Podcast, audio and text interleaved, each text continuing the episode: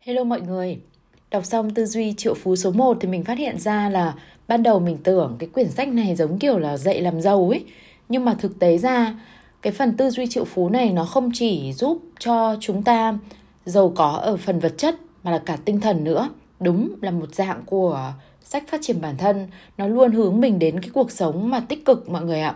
Nên mọi người dù không nghĩ đến cái chuyện kiếm tiền thì mọi người cũng nên đọc và nên thực hành những cái bài thực hành trong này. Nó không những giúp mình thịnh vượng ở mặt tài chính mà là còn cả tinh thần nữa. Và bây giờ mình sẽ tiếp tục đọc phần tư duy triệu phú số 2 Người giàu tham gia cuộc chơi tiền bạc để thắng, người nghèo tham gia cuộc chơi chỉ để không bị thua. Khi tham gia cuộc chơi tiền bạc, người nghèo thiên về phòng vệ thay vì tấn công. Tôi hỏi bạn, nếu bạn tham gia một cuộc đấu thể thao hay bất kỳ trò chơi nào mà bạn chỉ chăm chăm vào phòng thủ thì cơ hội chiến thắng của bạn là bao nhiêu? Ai cũng đồng ý là hầu như không có cơ hội nào cả, nhưng đó lại là cách mà phần lớn mọi người đang dùng trong cuộc chơi tiền bạc. Quan tâm hàng đầu của họ là sống sót và an toàn thay vì tạo ra thịnh vượng và sung túc. Thế mục đích của bạn là gì? Đối tượng của bạn là gì? Dự định thực sự của bạn là gì? Mục đích của người giàu là thực sự tích lũy một sự thịnh vượng lớn, thực sự sung túc. Không chỉ là có chút ít tiền mà phải có thật nhiều tiền. Còn mục đích lớn của những người nghèo là gì? Là có đủ tiền thanh toán các hóa đơn và nếu đúng hạn thì càng tuyệt. Ở đây một lần nữa, tôi muốn lưu ý bạn về sức mạnh của mục đích. Khi mục đích của bạn là có đủ tiền thanh toán các hóa đơn thì chính xác bạn sẽ kiếm được đúng số tiền ấy. Chỉ đủ thanh toán các hóa đơn và không hơn một xu. Những người thuộc tầng lớp trung lưu ít nhất còn đi xa hơn một bước, song đáng buồn thay, đó chỉ là một bước nhỏ. Mục đích lớn trong cuộc đời họ lại là tình cờ trùng hợp với một từ được ưa thích trên cả thế giới rộng lớn. Đó là họ chỉ muốn được cuộc sống thoải mái. Trên thực tế, có một sự khác biệt rất lớn giữa cuộc sống thoải mái và sống giàu có. Phải thú nhận rằng không phải bao giờ tôi cũng biết điều đó, nhưng một trong những nguyên do khiến tôi tin rằng tôi có thể khẳng định chắc chắn như vậy là vì tôi đã từng có nhiều trải nghiệm trong cả ba phía của cái hàng rào vô hình giữa sự thoải mái với giàu có và nghèo túng mà ai cũng biết đó. Tôi đã từng cực kỳ túng quẫn đến mức phải vay một đô la để đổ xăng. Nhưng để tôi giải thích thêm một chút, thứ nhất, đó không phải là xe của tôi. Thứ hai, một đô la đó là 4 đồng 25 xu gộp lại. Bạn có hình dung một người trưởng thành phải trả tiền xăng bằng 4 đồng 25 xu sẽ bối rối như thế nào không?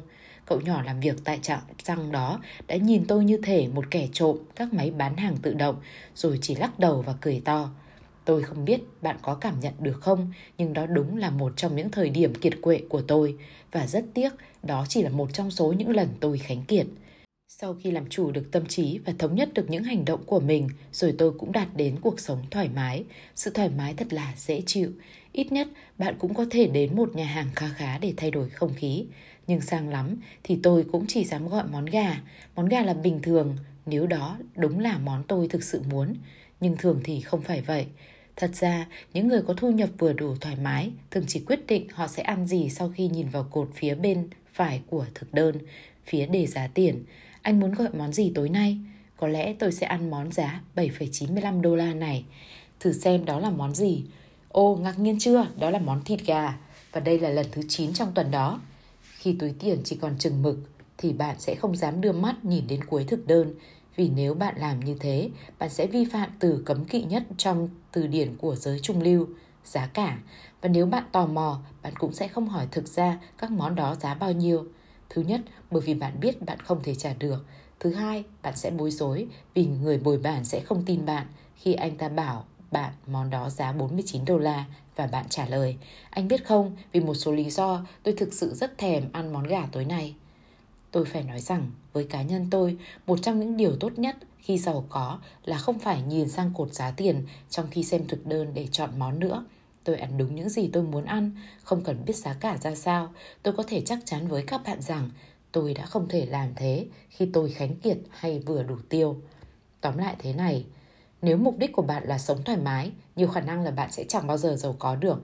Nhưng nếu mục đích của bạn là giàu có, nhiều khả năng là bạn sẽ có cuộc sống vô cùng thoải mái. Nguyên tắc thịnh vượng số 13 nếu mục đích của bạn là sống thoải mái, nhiều khả năng bạn sẽ chẳng bao giờ giàu có được. Nhưng nếu mục đích của bạn là giàu có, nhiều khả năng là bạn sẽ có cuộc sống vô cùng thoải mái. Một trong những nguyên tắc mà chúng tôi dạy trong các chương của mình là nếu bạn cố bắn dụng những ngôi sao, ít ra bạn cũng sẽ bắn trúng mặt trăng. Người nghèo thậm chí không dám ngắm bắn lên trần nhà của họ, rồi họ thắc mắc tại sao họ không thành công. Bạn sẽ nhận được cái bạn thực sự muốn có. Nếu bạn muốn giàu thì mục đích của bạn phải là sự giàu có, không phải chỉ có đủ tiền thanh toán các hóa đơn và không phải chỉ là có đủ tiền để được thoải mái. Giàu có nghĩa là phải thực sự sung túc. Tuyên bố, bạn hãy đặt tay lên ngực và nói, mục đích của tôi là trở thành triệu phú và hơn thế nữa. Rồi bạn đặt tay lên trán và nói, tôi có tư duy triệu phú. Những hành động của tư duy triệu phú. Một, hãy viết ra hai vấn đề tài chính phản ánh mục tiêu của bạn là tạo ra sự sung túc, không phải hạng xoàng hay nghèo khổ. Viết ra mục tiêu chơi để thắng của bạn là A. Thu nhập hàng năm, ví dụ 1 triệu đô la. B. Tổng tài sản, ví dụ 10 triệu đô la. Hãy đưa ra mục tiêu có thể thực hiện được trong khoảng thời gian cụ thể, nhưng đồng thời phải nhớ rằng bạn cần ngắm bắn những ngôi sao. 2. Đến một nhà hàng sang trọng và gọi một món ăn có giá thị trường mà không hỏi giá đó là bao nhiêu. Nếu tiền có hạn, bạn hãy chung với người khác cũng được. Lưu ý không gọi món gà. Hết tư duy triệu phú số 2.